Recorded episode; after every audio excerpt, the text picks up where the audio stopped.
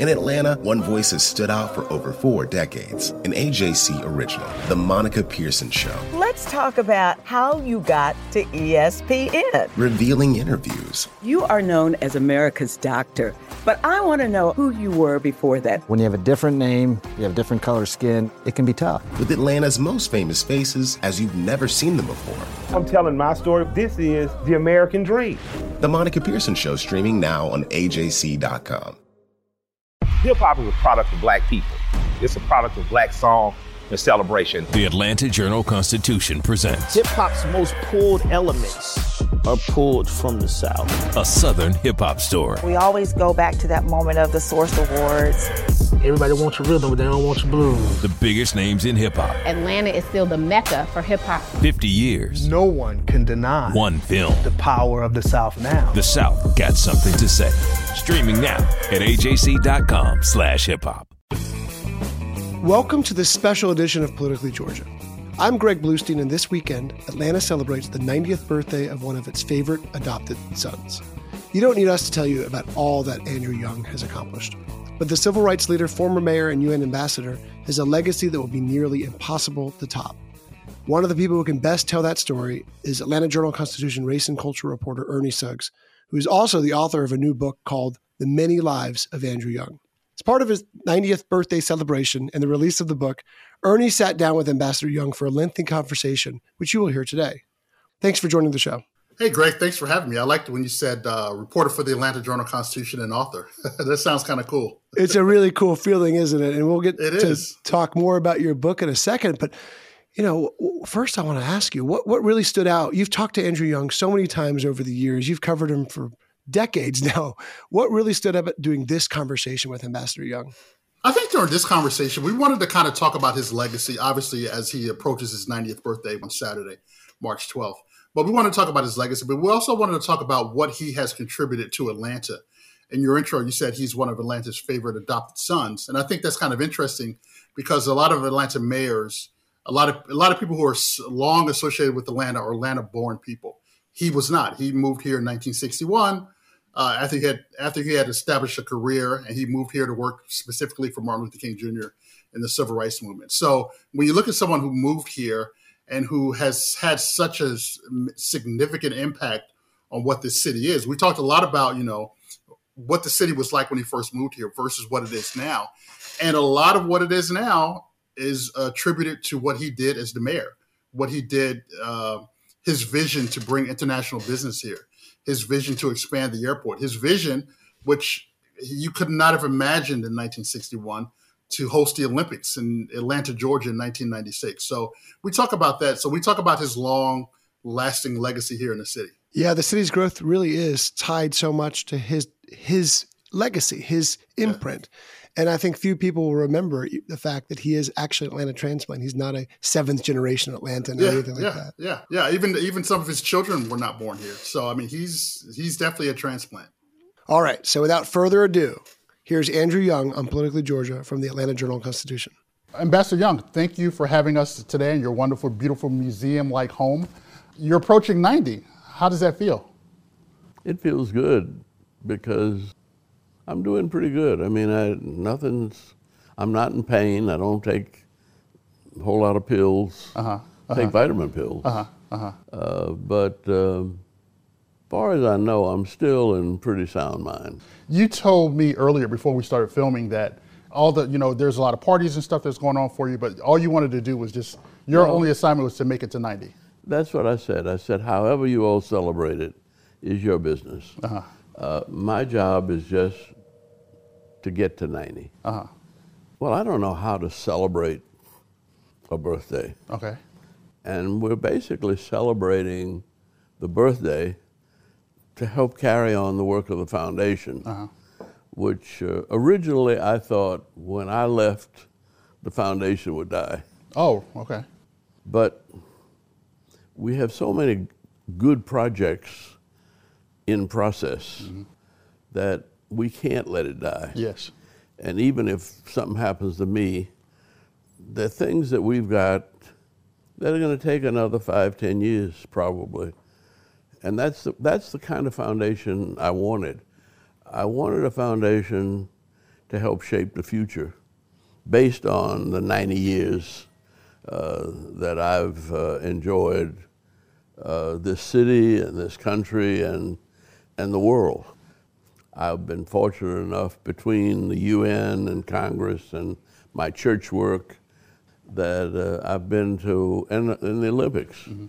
I've been to, well, at least 152 countries. Yeah. And I say 152 countries because a lot of places that I've been in Africa and Europe and Russia, when I went to Russia, it was all Russia. Uh-huh.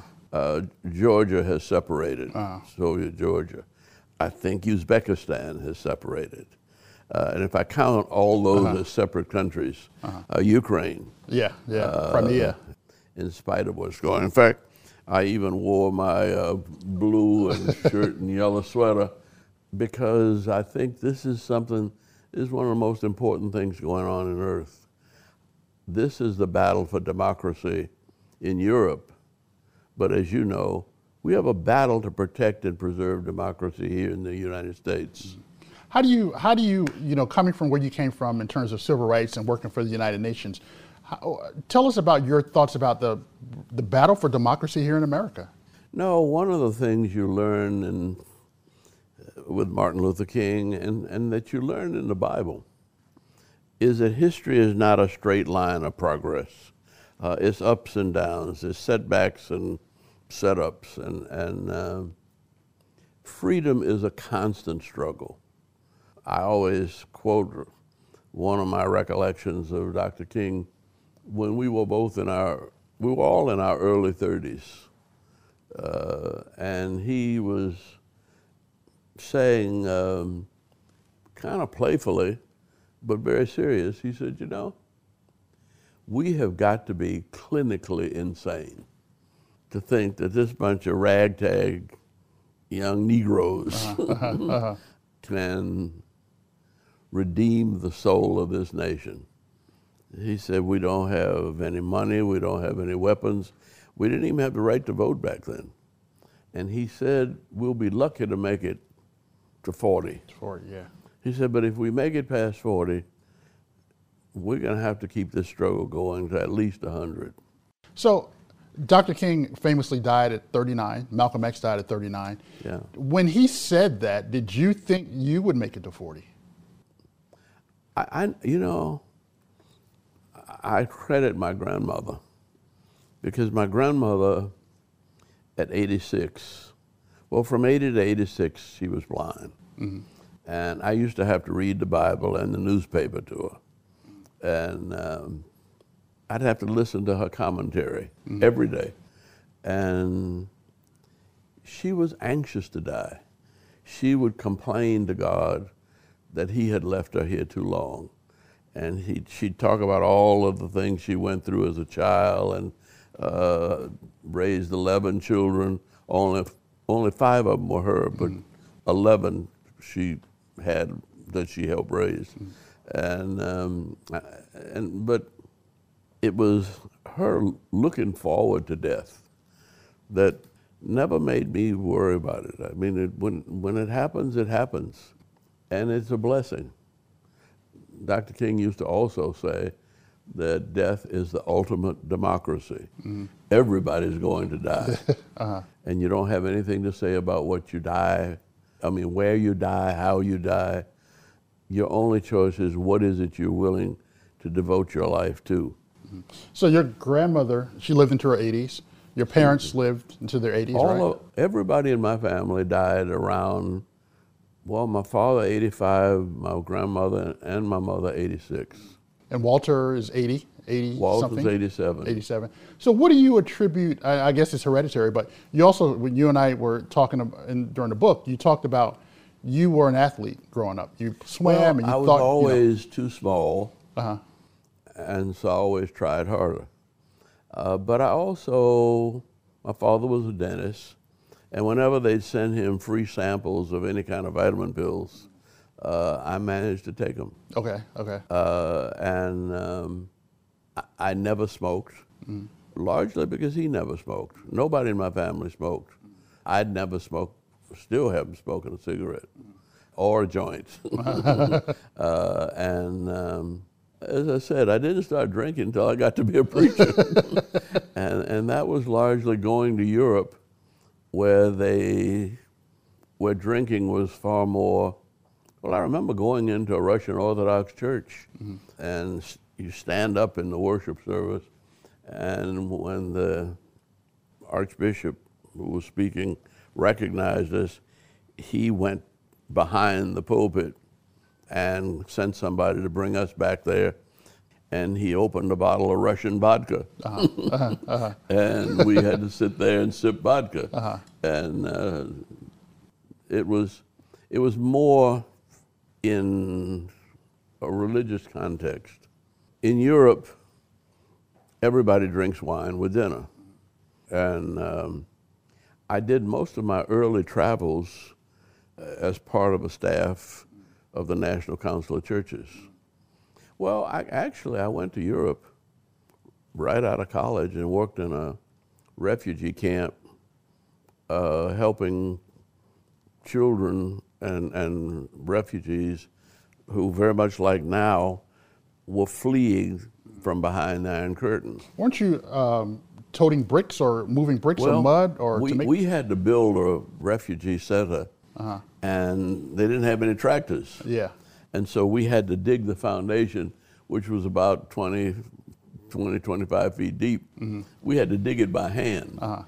and then roll the mud up a ramp. Yeah. You do that six, seven miles a day.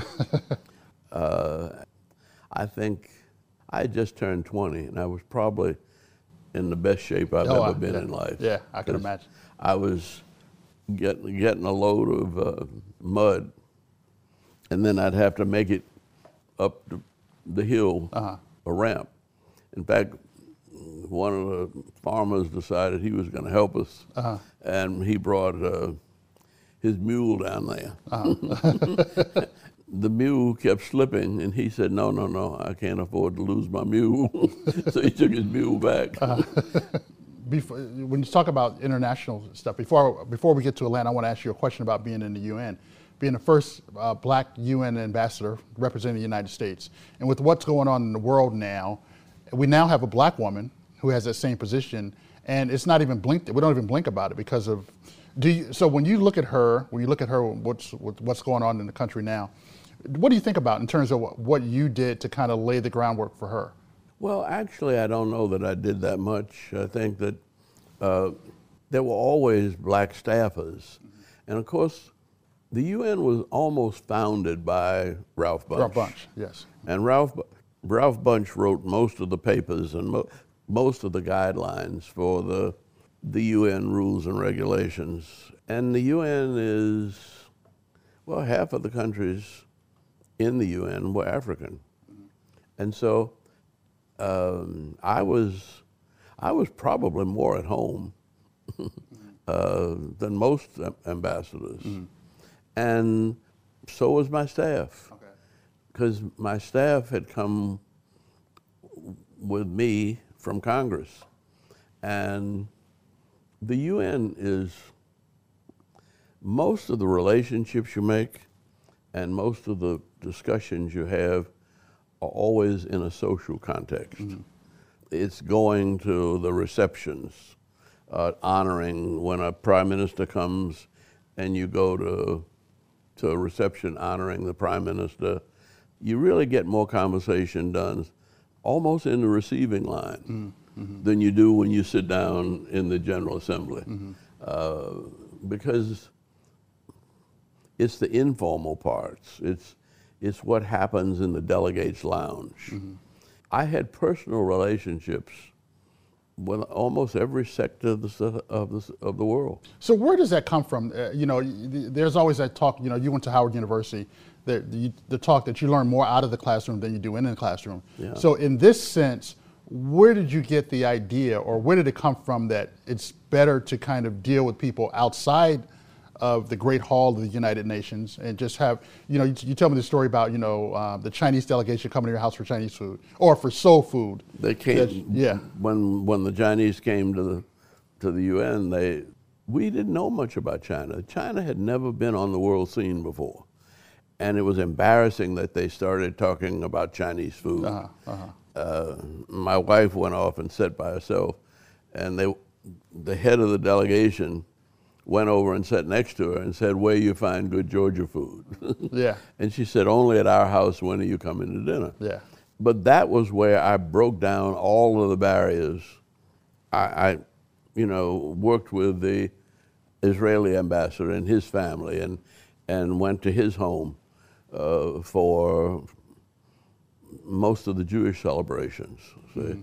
Every country has a national day or something that they celebrate. Every religion does.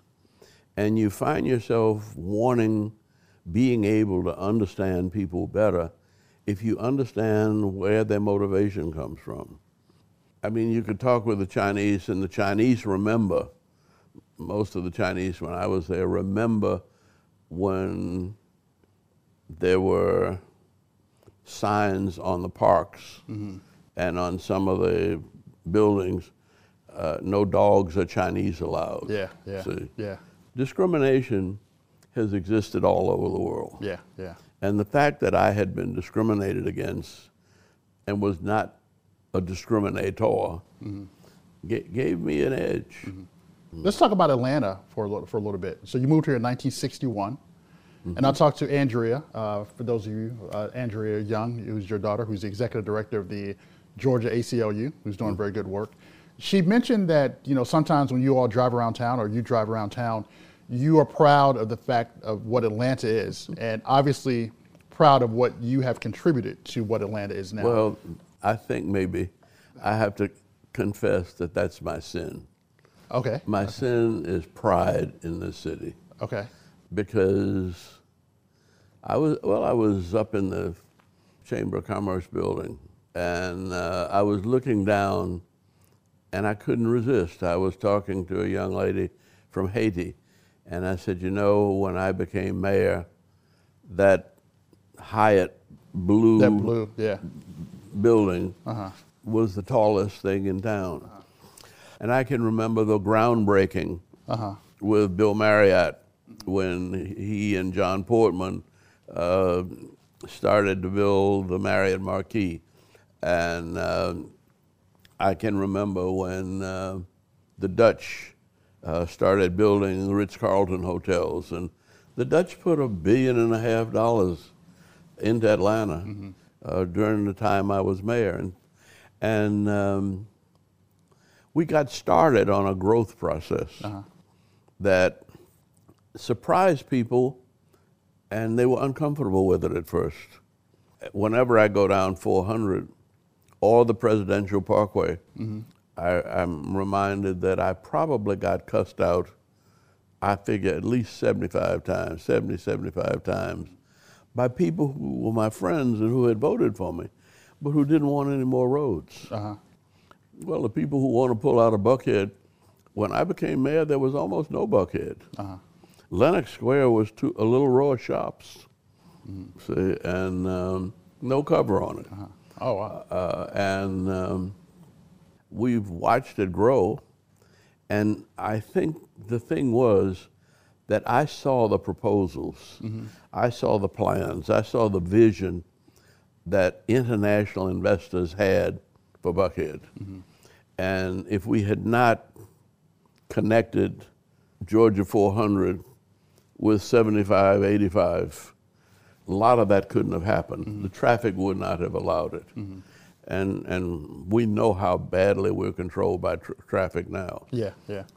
But a lot of that traffic is because we were not able to build the outer perimeter. Mm-hmm. Whenever I get stuck on 285, I realize that all these trucks are not supposed to be here. Uh-huh. They're supposed to be on an outer perimeter, 60 miles. Would have taken that traffic coming from the north that doesn't want to come to Atlanta uh-huh. anyway. Mm-hmm. They want to get down to Savannah, they want to get down to, to Mobile or, Mo- uh-huh. or Birmingham. Uh-huh. But because we didn't build that outer perimeter, it has stifled the growth of the entire metropolitan area. Mhm. And we had the money and we had the land set aside. But that was a political decision Uh-huh. On the state level or federal level? On the state level. State level. Uh-huh. So where did you where did this vision come from? I talked to Shirley Franklin yesterday, and she said, you know, your experiences in civil rights, your experience with the UN, uh, as a congressman, you were probably the most qualified person to ever come to City of Atlanta to be the mayor, the most qualified mayor to come in. So where did the vision come from to to to see all of this that what we are now? Well, you know, first Christmas I was in uh, Congress. They sent me to Japan as a representative. Sam Nunn and I represented the U.S. Congress with the Japanese Diet. We saw how Japan was booming and how limited it was in space. Mm-hmm. And so when you got more money than you got space, you got to find somewhere to move that money. Mm-hmm. Mm-hmm. And every governor understood that. Jimmy Carter understood that. And Jimmy Carter started thinking about uh, how to bring business in and even hired uh, and opened an office in Germany. Mm-hmm. Uh, when I had been to Germany and I knew that Germany was outperforming the needs of Europe. It could no longer sell all it made to Europe. It had to have out other markets. Mm-hmm. And I went to Germany and I just talked to German companies and I said, look, you're too successful to stay in Europe. Mm-hmm. And if you're going to survive in the 21st century, you're going to have to be in the United States of America. The best place to be in the United States of America is Atlanta, Georgia. Mm-hmm.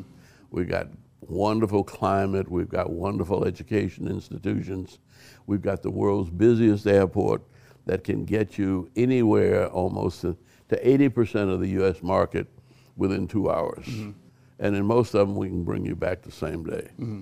And so you can make your base in Atlanta, but you can do business all over all over the U.S. Mm-hmm. So once we started uh, realizing that these places needed to export their talents and their resources, I'd also read a little book about by Jane Jacobs. Mm-hmm when I, just before I became mayor, cities and the wealth of nations. Mm-hmm. And it said that countries don't create wealth, cities do. Mm. And that cities uh, have problems. And in trying to solve their problems, they create new ways of doing things. Mm-hmm. And other cities who have the same problems uh, start importing them. Mm. And so it's the growth and development and the struggles of the city mm. that generates the wealth of nations. Yeah, that makes a lot of sense. That makes mm-hmm. a lot of sense. And once I realized that, and I frankly did not see any vision from Washington. Uh-huh. And I knew Washington. I'd been to Washington before I came to uh, Atlanta. And I was on the banking committee Yes. and the Secretary of Treasury was George Shultz, who had been Secretary, who was Secretary of State, Secretary of Treasury, and Secretary of Labor, probably one of the most accomplished public servants. And he came to me and said, you know, you ask good questions, and I don't like to go to these international meetings with an all-white delegation. Would you mind coming along with me? Uh-huh. uh, and so he became kind of a mentor. Okay. He was a Republican. Yeah. I'm a Democrat. It's a different time. Uh, uh, different world then. Well, it was, and um, that was in Reagan's administration and in uh, Bush's administration and Nixon's administration. See, but I always had Republican friends and Democratic friends, mm-hmm. and. Um, made most of them through the congressional prayer breakfast. Uh huh. Okay. Because uh, I treated my time in Congress like Congress was my church. Okay. See, and that that helped a great deal. Are you uh, troubled by talk about Congress how kind of dysfunctional it seems now in terms of Republicans and Democrats that that display at the uh, State of the Union the other day with uh, Marjorie Taylor Greene and Boebert, you know, shouting out and. Well, I wonder what I would do there now. We had a lot of folk that were eccentric mm-hmm. when I was there. Not quite this bad. Mm-hmm. But I made it a point of talking to him regularly. And the place I talked to him was behind the Congress. There was a place where everybody went to, if they got hungry because mm-hmm. they made good hot dogs. And uh-huh. you, you get a hot dog and a Coca Cola, and you sit back there. And the one thing that Congress used to have in common was humor. Mm. All of the congressmen would get all of the dirty jokes that they could when they went home. Uh. And when they'd come back, they'd want to tell them. well, some of them were pretty good jokesters and comedians. Uh-huh.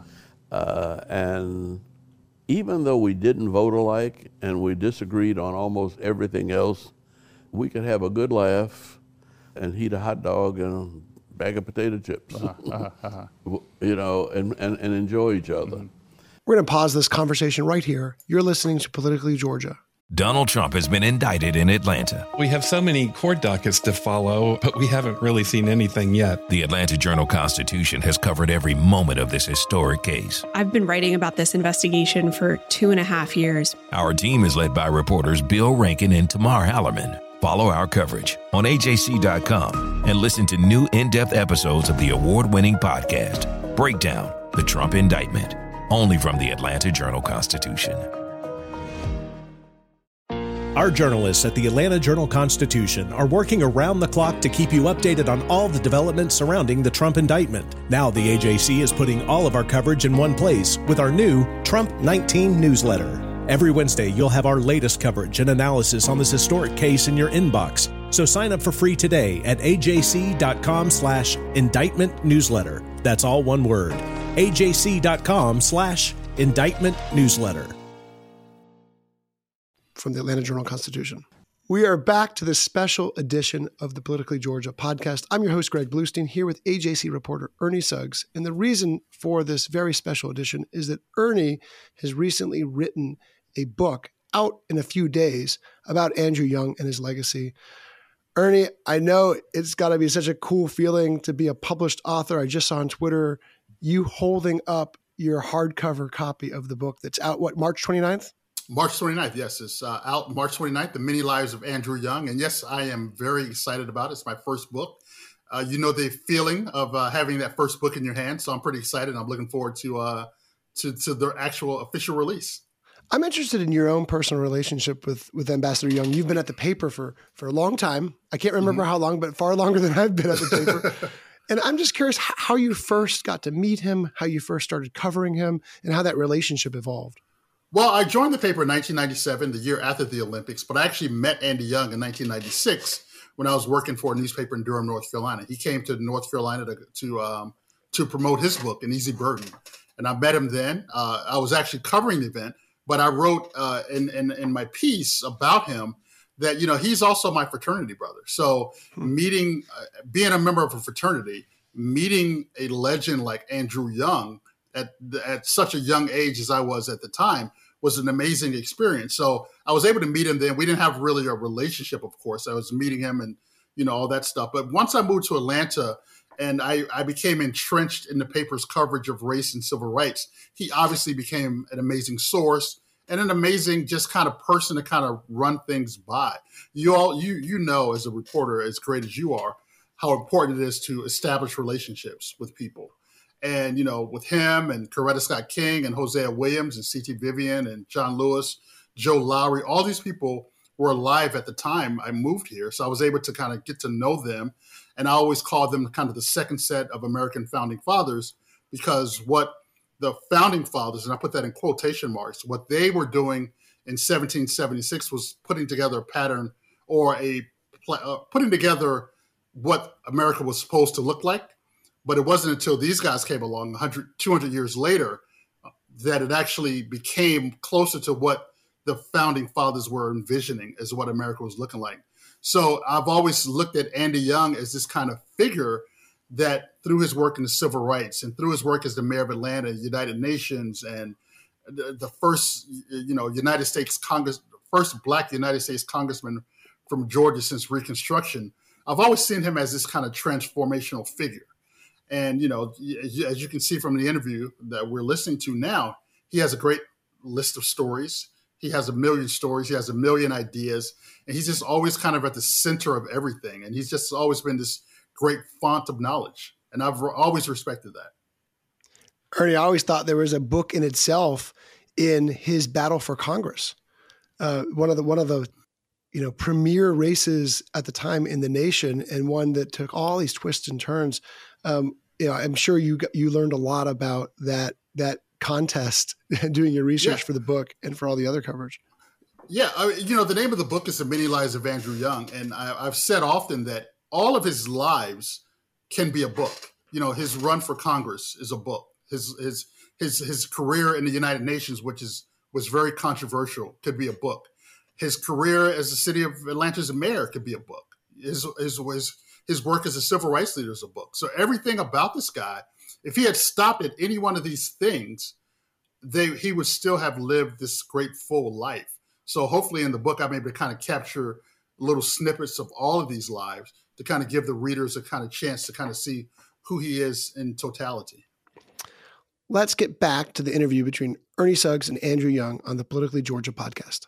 Talk about uh, why did you? No, okay, so you were born in New Orleans. Mm-hmm. You lived in Alabama for a while. Mm-hmm. Um, why did you move to it? You moved to Atlanta in 1961. Yeah. I think the answer is probably obvious, but tell us why you moved to Atlanta. I moved here because Dr. King was trying to organize voter registration drives, but we had a pretty high level of of illiteracy. Oh, okay. And so we had a we had a program to teach people to read and write in order to be able to register to vote. And we used things like a job application, the paper we got to get your driver's license. Mm-hmm. And we taught them to read and to write. Well, first of all, we took the position that everybody can read. Okay. They just don't know that they can read. Oh, interesting. See? Okay. And so we'd hold up again the Coca-Cola sign, and everybody know what does this say? Uh-huh. Coca-Cola. Uh-huh. Uh-huh.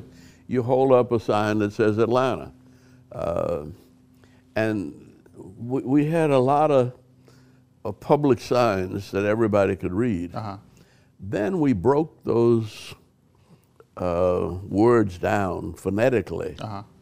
and taught them that whenever you see co, C O, uh-huh. you know that's co. Co. Coca uh-huh. Cola. Uh-huh. See? Uh, and so actually, um,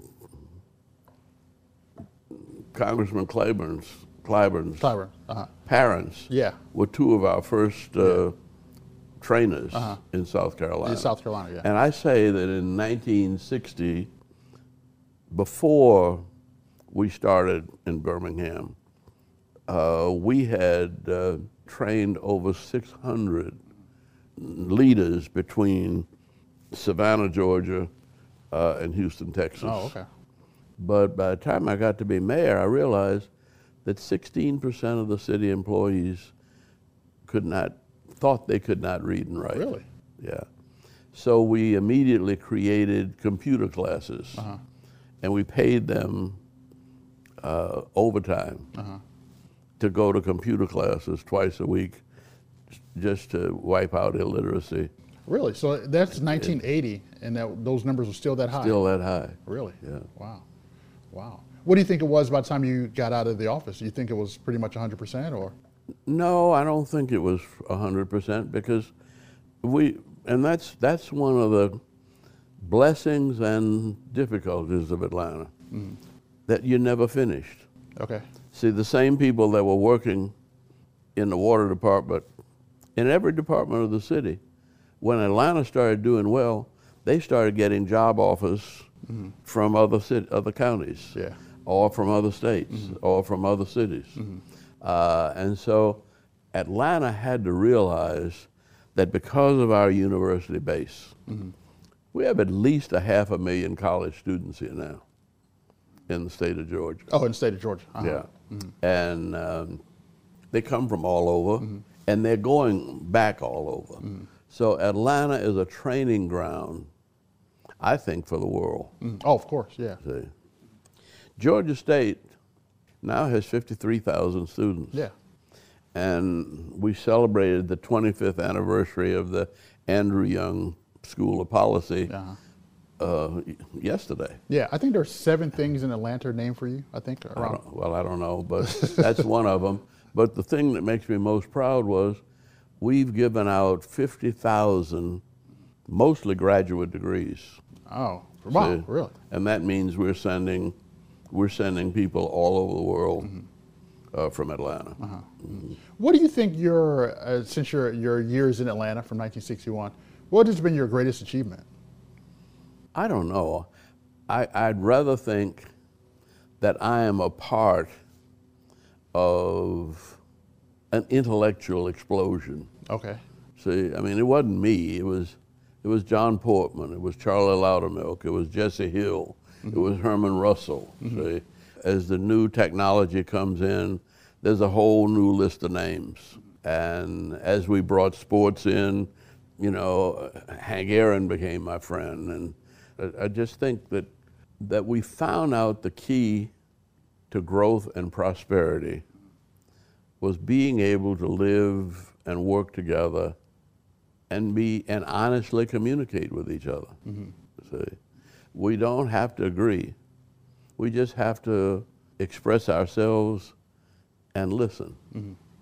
to try to understand what the opposition has to say. Mm-hmm. And we can usually work out a common ground.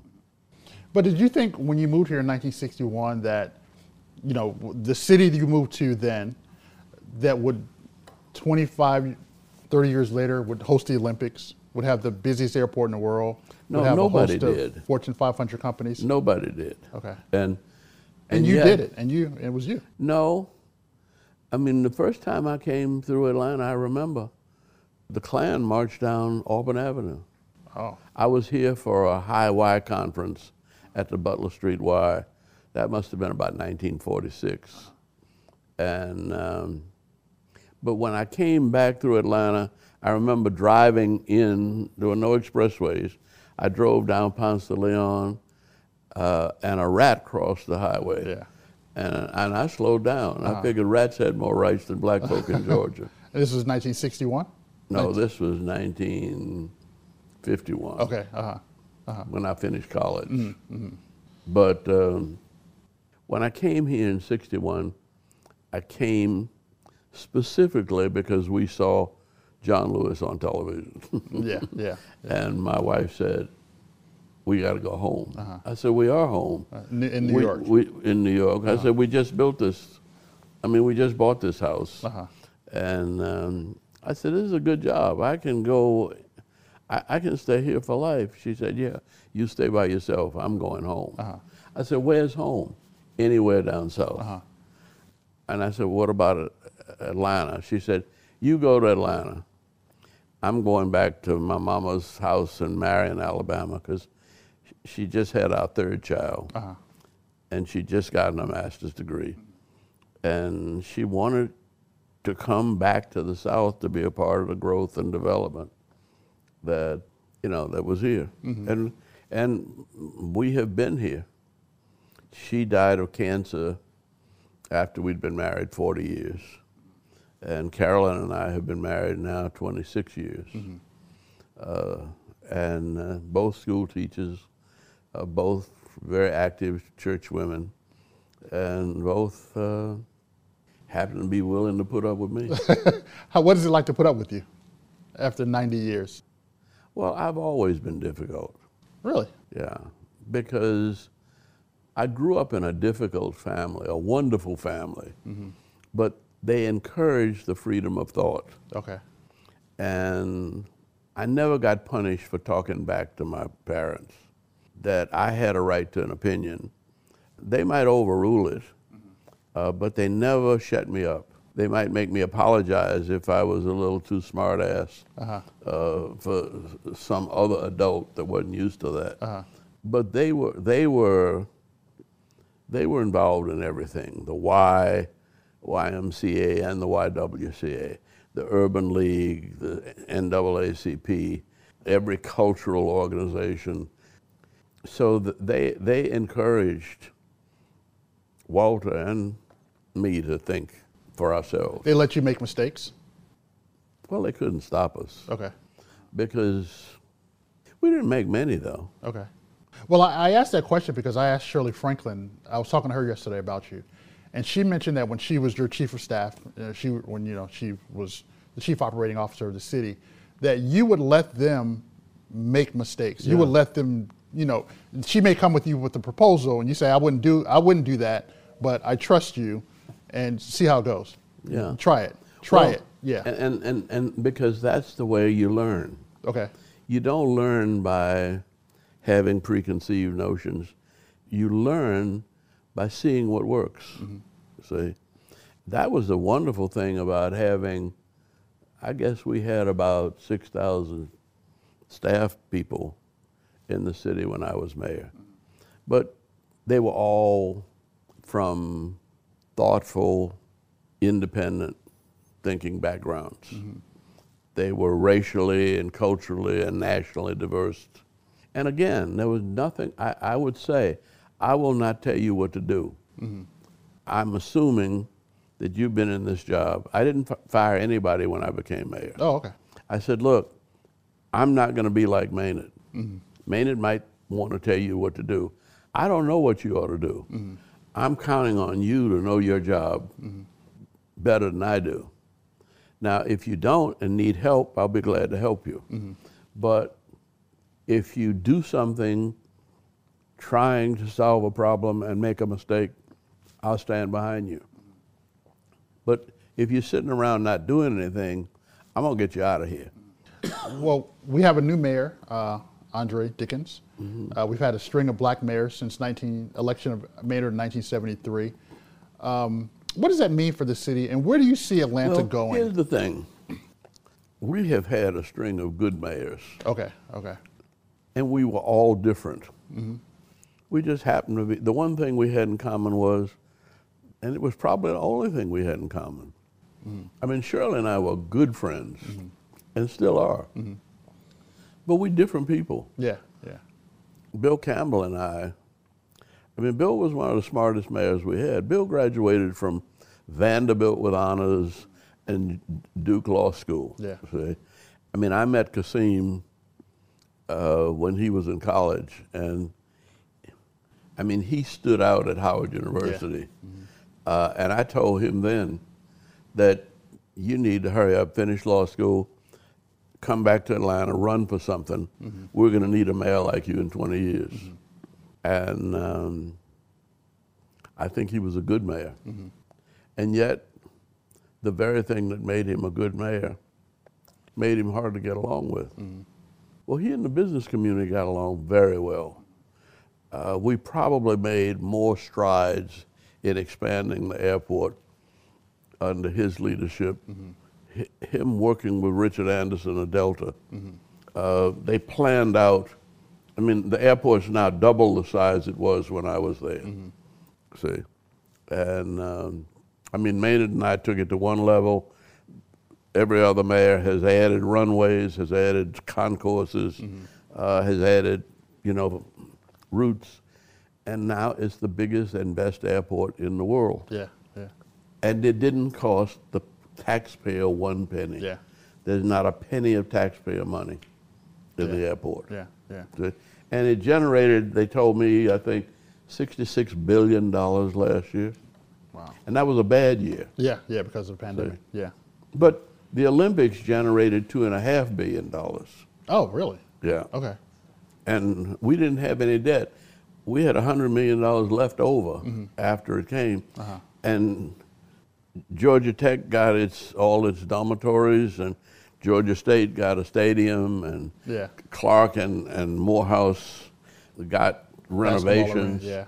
And um, it, it, it was a positive, it was a, a great asset Mhm. to the internationalization of the city. Yeah, yeah. Mhm. So, um, what is Atlanta known for? What is what do people come here for? What do, what do you want people to know about Atlanta? Culturally, let's talk about the culture. Well, the cultural anchor for Atlanta for the last 200 years has been education. Okay.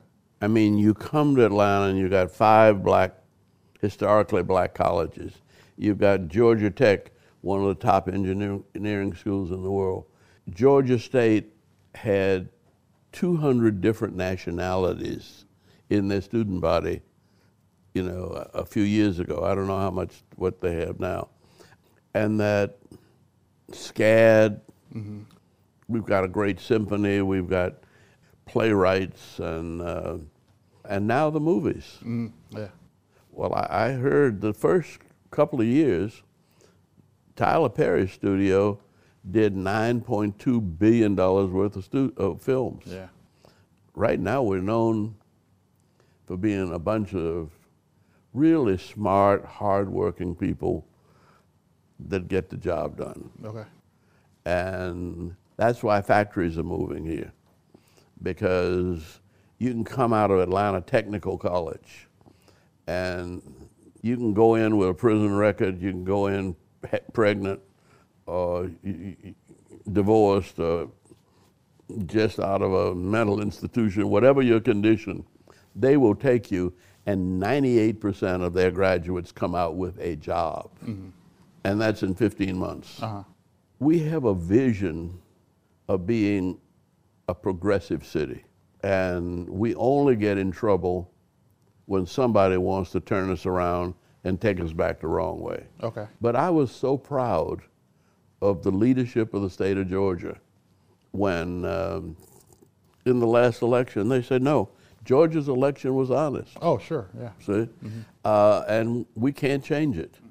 But the only thing I, I get upset about is people who came here because they thought life was easy. Okay. And when they realize, no, the reason it's easy is we get together and solve problems. The Atlanta way. That's right. Okay. And we don't get together as black folk and white folk. We get together as Atlanta citizens. And we have institutions like the West Side Future Fund. Progress Atlanta. Prog- Atlanta Progress. Yeah. Uh, but we, we, there are all kinds of institutions um, and for the most part, our governors have been very progressive. And even we could not have done MARTA if Lester Maddox hadn't stepped up mm-hmm. and supported it. Oh, see? Okay. Uh-huh. There wouldn't be a, a, a medical school to, at Morehouse uh-huh. if it hadn't been for Herman Talmadge, who uh-huh. everybody thought of as the worst racist in the uh-huh. world, but he understood that the health of Georgia mm-hmm. depended on all people, and he helped us put that medical school up out oh, there. Interesting. And um, with the Olympics, Zell Miller was probably our most conservative government governor in some ways, but Zell Miller is the one that gave us the Hope Scholarship. Yeah. And that made us the most progressive city, state in the South. Yeah, yeah. So, how proud are you of your work in the civil rights arena. And what do you think about does civil rights exist now in terms of, of movement? Is there a movement now with Black Lives Matter? And I know you've been you were, were critical of some of the methods of that uh, in the past. No, I was I was not critical. I was critical of our methods. Okay. Oh, okay. I, see, I think that you. I mean, I grew up with a mat, motto. My daddy started slapping it into me mm-hmm. when I was four years old. Don't get mad get smart. Uh-huh. When you get angry in a fight, the blood rushes from your head to your fists to your feet, and you're liable to do something stupid. Mm-hmm. Use your head. That's the most powerful vehicle you have for solving problems. Uh-huh. That's what God gave you a head for. Use it. Yeah. See? Uh-huh. And if you get mad, it shuts down your brain. Mm-hmm. See? I think that Atlanta has a, is a city that pretty much in the slogan, A City Too Busy to Hate, it said the same thing. Don't get mad, get smart.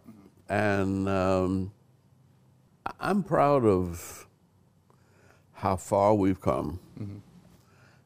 and how much of a contribution. I don't think there is a city in the world that has blossomed like we have. Okay. So let me ask you one more question before we get to the book. And I don't know if you remember this, but in 1977, there was an episode of Good Times. And they were talking about um, the little girl, Penny, was being abused. You know, they saw all these bruises on her, and she said she had fallen down the stairs. So no one believed her. But Thelma, the beautiful daughter, said, well, maybe she's telling the truth. Maybe she did fall down the stairs. And JJ said, yeah, that's as likely as Andy Young being afraid to open his mouth, meaning that that you you know acknowledging that you weren't afraid to talk, that you weren't afraid to express your opinion. I don't know if you remember that episode or not. I didn't remember that episode. but talk a little bit about that, about Andy Young being you know always you know being bold enough to say what's on his mind. I think that ye shall know the truth, and the truth shall set you free. Uh-huh. Now, occasionally, the truth will make you mad. Uh-huh. But it's better to get mad and be free than to be a slave. Okay. Slavery is not a color thing, Mm-hmm.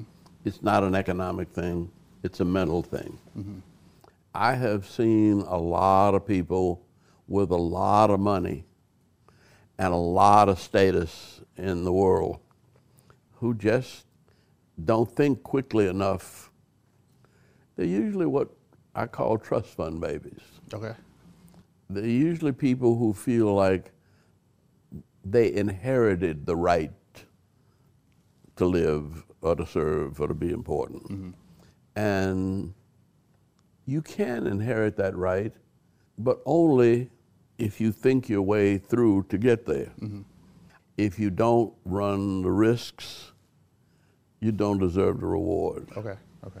And it is a risk to come out with a new idea. Uh-huh. And um, I think that was one of the first first uh, things that happened. Uh, I went to meet with a group of business leaders and and uh, with Charlie Loudermilk, and in the middle of my presentation on why Atlanta had to be an international city, I saw one of them lean over and talk to Charlie, and they both had a good laugh. see. And um, I said, Charlie, when it got through, I said, look, I'm not going to get upset, but I need to know what so and so said to you.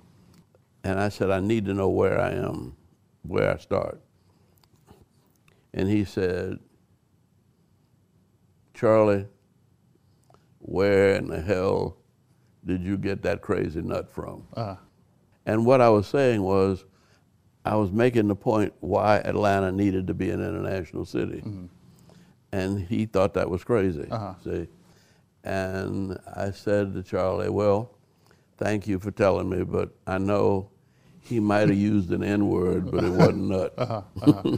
So when- and but in one of my first international trips, I made sure that we got him in the group Uh-huh, first. uh-huh. Because see, by the time I got to be mayor, I think I'd been to Japan five or six times. But he'd been to Europe and he's well educated, but he'd never been to Asia. Uh-huh. And when he went, I took him with me to Asia, and, and Coca Cola set up the meetings. See? And I think in the course of three days, we met with over 100 companies. And we got five or six of them to agree to move to Georgia. Uh-huh. But it was beyond his experience to think of Atlanta as an international city.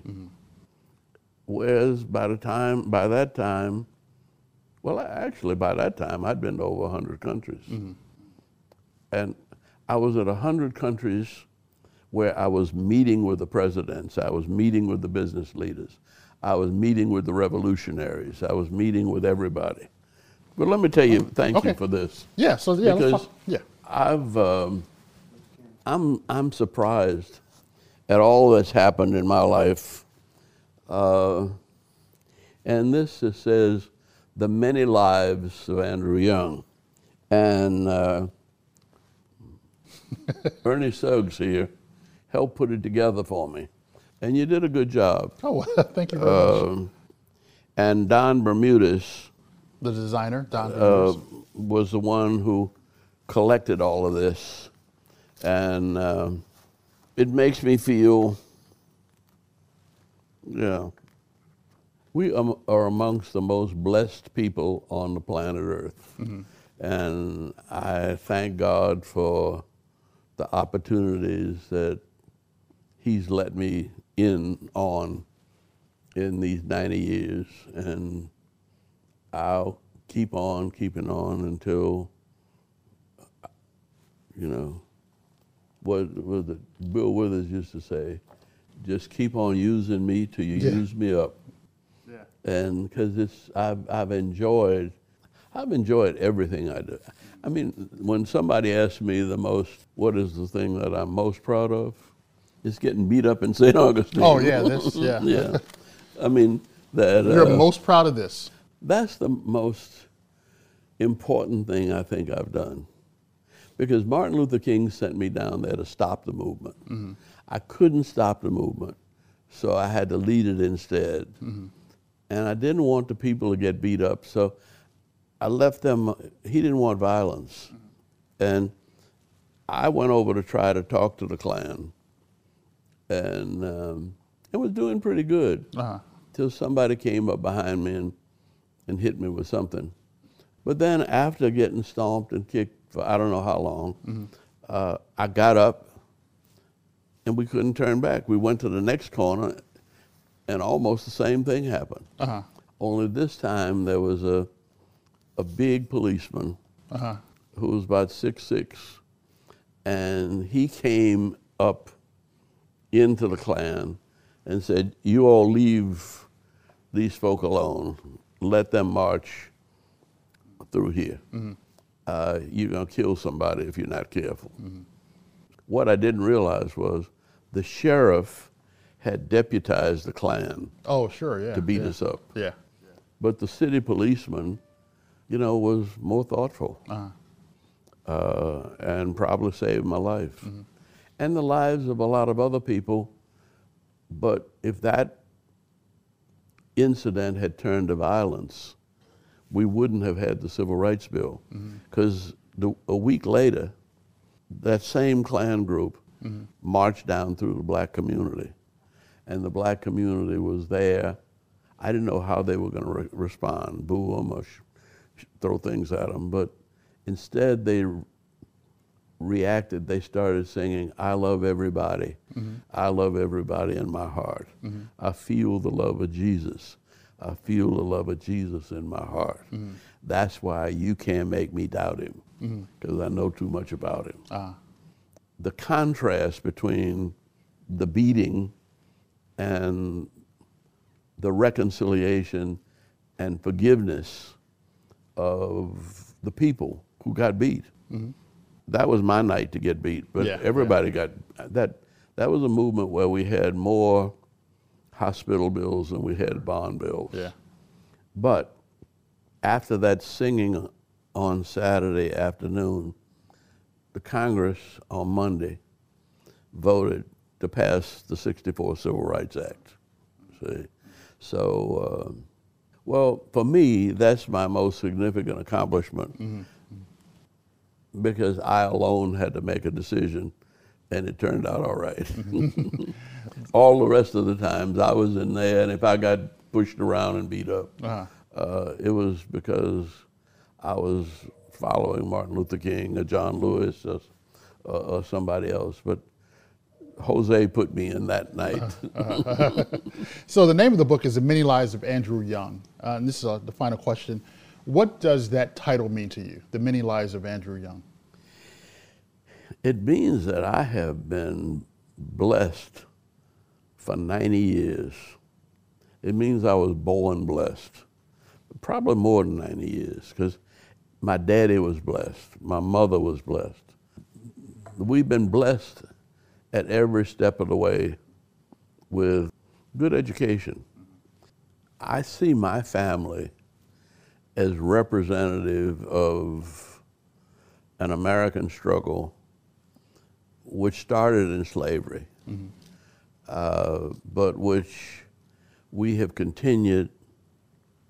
And as far as my side of it, it's always been a nonviolent struggle.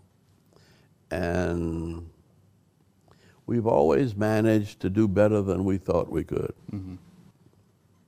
I don't know what success is, but I never thought that I would have the wonderful life I've had for 90 years. Mm. And my grandmama always said, You're blessed, son, but those ain't your blessings. Mm. You got to pass them on to all of God's children. Uh-huh. And you've done that? I've tried. Ernie, that was a powerful interview. Before we let you go, I'm just curious with Andrew Young at 90, where do you see his role? Do you, do you see him as a, a bridge between those second set of founding fathers, like you said, in today's civil rights leaders? I do because I think he's one of the only. Obviously, he's one of the only ones left. He could he could definitely serve as a kind of a sage counsel to the to the to the activists that we're seeing that the activists that you're writing about so eloquently now. He can definitely serve as that bridge because you know he he survived the 60s, he survived the 70s. Um, and, and, you know now what we're seeing now is kind of a different set of activism, a different set of activists who are doing things differently than the way they did in the 1960s and 70s. So I think that with his leadership, with his guidance, with his counsel, which is what he's always done, he can definitely serve that role. Or we have a lot more on ajc.com on the Atlanta Journal Constitution print edition, and of course in your book. Tell tell folks where they can find all of your uh, all of your work. Well, uh, work you know, I work for the Atlanta Journal Constitution, so you can find everything there on ajc.com. My Twitter is at Ernie Suggs. Uh, we've written several stories this weekend about Andy Young. Um, I wrote a profile on him that ran on uh, March 12th, his birthday, and I have an essay that's on that's coming out on Sunday, and a uh, an excerpt from the book is coming out on Sunday as well in the Sunday paper, so the readers can see that. And you can find the book on uh, Amazon and at New South Books. So uh, hopefully, um, all of you all will go out and buy a copy. Amen. I know I will. That is all for this special edition of the Politically Georgia podcast. Stay tuned on Wednesday for our next episode.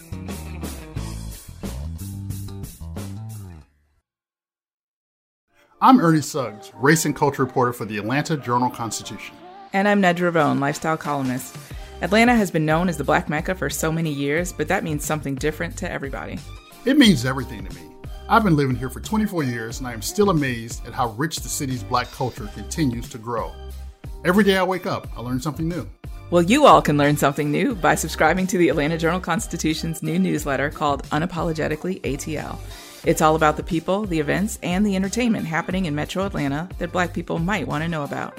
Like historically black colleges and universities, Atlanta's thriving art scene, and the city's growing neighborhoods. Wherever you live, we want to hear from you. We want to hear what issues are important to you. So subscribe today at www.ajc.com slash unapologetically ATL. Only from the Atlanta Journal Constitution.